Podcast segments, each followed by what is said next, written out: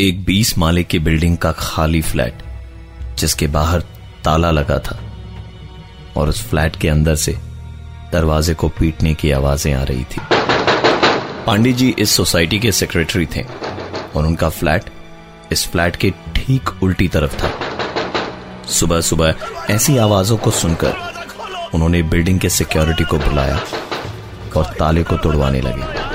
तब तक बिल्डिंग के और भी कई लोग वहाँ जमा हो चुके थे। अंदर से आती हुई आवाज़ अरविंद की थी। काफ़ी देर के बाद जाकर दरवाज़ा खुला और सामने बदहवाश से हालत में था अरविंद, जो उस फ्लैट के ठीक ऊपर वाले फ्लैट में रहता था। और इस वक्त वो जिस फ्लैट में था, उस फ्लैट के उस फ्लैट के एक कमरे की तरफ़ इशारा कर रहा था। बिल्डिंग के सेक्रेटरी पांडे जी सबसे पहले उस कमरे की तरफ़ बढ़े और बाहर खड़े लोगों ने पांडे जी की चीख सुनी। सभी लोग दौड़कर अंदर गए तो आईने के ठीक सामने अरविंद की बीवी की लाश थी। अरविंद की बीवी की मौत कैसे हुई? वो दोनों इस घर में कैसे पहुँचे? दरवाजे के बाहर ताला कैसे लगा था? और भी कई सारे सवाल। एक एक करके उमड़ रहे थे वहाँ मौजूद सबके मन में। मामला किसी की मौत का था। इसलिए पांडे जी, जो बिल्डिंग के सेक्रेटरी थे, उन्होंने पुलिस को इन्फॉर्म कर दिया। थोड़ी ही देर में पुलिस आई और छानबीन और पूछताछ शुरू की। पूछताछ में पता चला कि यह फ्लैट किसी जॉर्ज का था। और करीबन दो सालों से बंद पड़ा था। पुलिस ने जब अरविंद से पूछताछ की तो उसने बताया कि कल दोपहर में जॉर्ज उसके घर आया था और उसने बताया कि वो ये फ्लैट वापस खोल रहा है। इसलिए आज शाम को उसने एक पार्टी रखी है। शाम तकरीबन नौ बजे मैं और मेरी वाइफ इस फ्लैट में आए। तो पता चला कि हम सबसे पहले ही यहाँ पहुँच गए थे। हम सबने बैठकर बातचीत शुरू ही की थी। कि डोरबेल बजी। जॉर्ज ने कहा कि मैं दरवाज़ा खोल कर आता हूँ। और उसके बाद तकरीबन पाँच छह मिनट तक, जब वो वापस कमरे में नहीं आया तो मैं अपनी जगह से उठा दरवाजे की तरफ़ जाने के लिए। उठकर मैंने दो तीन कदम ही लिए होंगे कि कमरे की बत्ती चली गई। मैंने खिड़की से बाहर झांका तो पता चला कि पूरी सोसाइटी की ही लाइट गई हुई थी। लाइट जाने पर तकरीबन एक मिनट के अंदर ही यहाँ वापस भी आ जाती है, क्योंकि बिल्डिंग में पावर बैकअप है। इससे पहले की लाइट आती, अंधेरे में ही मैंने मेरी बीवी नेहा की एक चीख सुनी। तकरीबन एक मिनट बाद जब लाइट वापस आई तो देखा नेहा के पाँव घुटने के नीचे से पैरों की उंगलियों तक खून से सने हुए थे। देख के लग रहा था जैसे किसी ने नाखून गड़ा करके नोचा हो उसके पैरों को। मैंने नेहा से पूछा कि, ये कैसे हुआ? तो नेहा कुछ नहीं बोली और पागलों की तरह दौड़कर एक कमरे में घुस गई। और दरवाज़ा बंद कर दिया। मैं ज़ोर ज़ोर से दरवाजे पर अपने लात और कंधे से मार रहा था। पर नेहा ने दरवाज़ा नहीं खोला। बहुत बार कोशिश करने के बाद दरवाज़ा एक झटके से खुला। कमरे में नेहा अजीब सी आवाज़ें करती हुई दीवार पर कुछ लिख रही थी। मैं देखता रहा कि वो क्या लिख रही है। और से पढ़ा। तो दीवार पर लिखा था, इसी की वजह से मेरी जान गई। अब इसकी बारी। पुलिस ने अरविंद की बातों को बीच में ही काटते हुए दोबारा उस कमरे की जाँच करी। तो सच में दीवार पर वही लिखा था जिसका ज़िक्र अरविंद ने अपनी बातों में किया था। पुलिस ने पूछा उसके बाद में क्या हुआ? अरविंद ने कहा कि मैं नेहा पर ज़ोर से चिल्लाया। क्या कर रही हो नेहा? पागल हो गई हो क्या?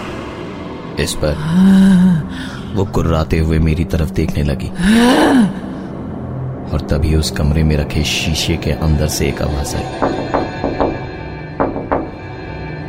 ऐसी आवाज़ मैंने ज़िंदगी में पहली बार ही सुनी थी, क्योंकि आवाज़ शीशे के अंदर से आ रही थी। नेहा वैसी ही पागलों की तरह आवाज़ करते हुए उस शीशे की ओर बढ़े जा रही थी।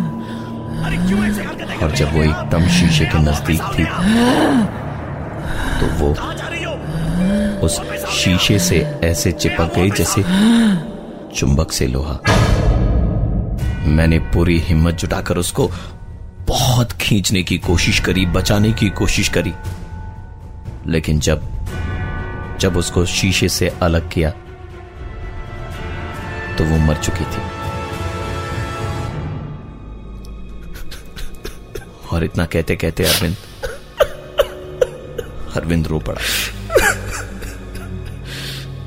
अरविंद ने आगे बताया कि नेहा की इस हालत के बाद मैंने इस मेन डोर को खोलने की बहुत कोशिश करी, दरवाजे को बहुत खटखटाया, पर किसी ने रात भर दरवाज़ा नहीं खोला। पुलिस चाह कर भी अरविंद को हिरासत में नहीं ले सकती थी, क्योंकि पोस्टमार्टम की रिपोर्ट ने बताया कि नेहा की मौत हार्ट फेल होने से हुई है। फ्लैट जॉर्ज का था, इसलिए जॉर्ज को भी पूछताछ के लिए बुलाया गया। उसे आने में एक दिन का वक्त लगा, क्योंकि उस वक्त जॉर्ज शहर में नहीं था। वो मध्य प्रदेश में था। आते के साथ ही वो पुलिस स्टेशन पहुँचा और पूछताछ करने पर उसने साफ़ साफ़ बताया कि वो पिछले दो सालों से इस शहर में नहीं आया है। अरविंद की बीवी नेहा के साथ उसका अफेयर था। और उसकी खुद की बीवी की जब कार एक्सीडेंट में मौत हो गई, उसके बाद उसने ये शहर हमेशा हमेशा के लिए छोड़ दिया। जॉर्ज ने बताया कि अरविंद की बीवी नेहा ने मुझे बहुत रोकने की कोशिश की थी, पर मैं यहाँ और नहीं रहना चाहता था। इनफैक्ट मेरे भोपाल चले जाने के बाद भी उसने कई दिनों तक फ़ोन पर मुझे बहुत परेशान किया, रोई, गिड़गिड़ाई, और मुझे इस घर में इस शहर में मेरी बीवी की मौत के बाद सब कुछ अजीब लगता था। इसलिए मैं कभी वापस आया ही नहीं। जहाँ तक आपके बातों की सवाल है तो आप चाहे तो मैं आपको सारे सबूत दे सकता हूँ कि वारदात की रात या उस दिन की दोपहर मैं इस शहर में था ही नहीं। मैं तो भोपाल में था। आप कहें तो मैं अपनी ऑफ़िस की सीसीटीवी फुटेज मंगवा देता हूँ। आप मेरे फ़ोन की लोकेशन भी चेक कर सकते हैं। मैं अरविंद के घर गया ही नहीं था, उसे किसी पार्टी के लिए इनवाइट करने। यह ज़रूर अरविंद की बीवी नेहा की ही कोई चाल होगी, ताकि मेरे ही घर में सुसाइड करके मुझे फंसा सके। पुलिस ने जॉर्ज को बीच में ही रोकते हुए कहा, शायद आपको पूरी बात मालूम नहीं। नेहा की मौत हार्ट अटैक से हुई है। यह सुसाइड का मामला नहीं है। पुलिस ने कहा कि आप अभी के लिए तो जा सकते हैं पर जब तक छानबीन पूरी नहीं हो जाती आप इस शहर को छोड़कर बाहर नहीं जा सकते। जॉर्ज वापस अपने घर पहुँचा तो सीधा उस कमरे में गया जहाँ नेहा की लाश मिली थी। वहाँ दीवार पर वो लिखावट अब भी थी। इसी की वजह से मेरी जान गई। जान गई। अब इसकी बारिश की बारी। न जाने जॉर्ज को क्या सूझी कि वो अपनी बीवी की डायरी निकालकर उसके पन्ने पलट रहा था और गौर से उस लिखावट को पढ़ रहा था कि तभी शीशे के अंदर से एक आवाज़ आई। जॉर्ज, डायरी नीचे फेंक कर पागलों की तरह उस लिखावट को मिटाने की कोशिश करने लगा और इस बीच शीशे से आती हुई आवाज़ और भी ज़्यादा धीरे धीरे ज़ोर पकड़ने लगी थी। जॉर्ज, कुछ देर तक उस शीशे को देखता रहा और वो आवाज़ भी होती रही। फिर जॉर्ज ने बिना सोचे समझे ही अपना हाथ उस शीशे पे रखा तो आवाज़ बंद हुई। जॉर्ज ने चैन की सांस ली ही थी।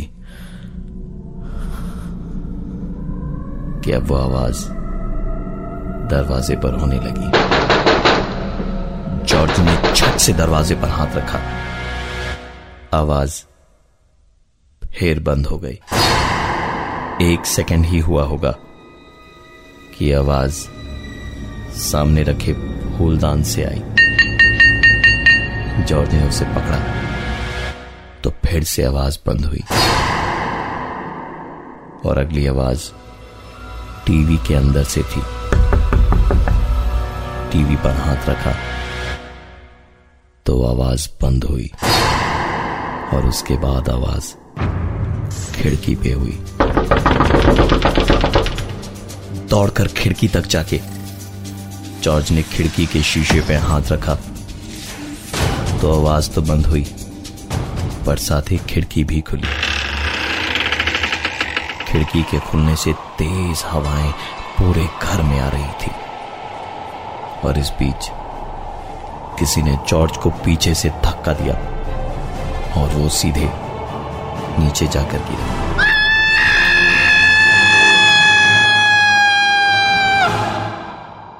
जॉर्ज की लाश बिल्डिंग के नीचे पड़ी थी। सोसाइटी के लोगों ने तुरंत पुलिस को बुलाया और पुलिस ने पूरे घर की तलाशी भी ली। सारे सबूत पुलिस के सामने थे, पर उन सबूतों को लेकर पुलिस किससे पूछताछ करे, ये खुद उन्हें भी मालूम नहीं था। घर में चारों तरफ़ जॉर्ज के फिंगरप्रिंट्स थे। दीवार पर जो पहले की लिखावट थी, वो हल्की पड़ चुकी थी। सवाल तो कई खड़े थे, पर मानने वालों के लिए जवाब उसी कमरे की दूसरी दीवार पर लिखा था। मेरा बदला बदला।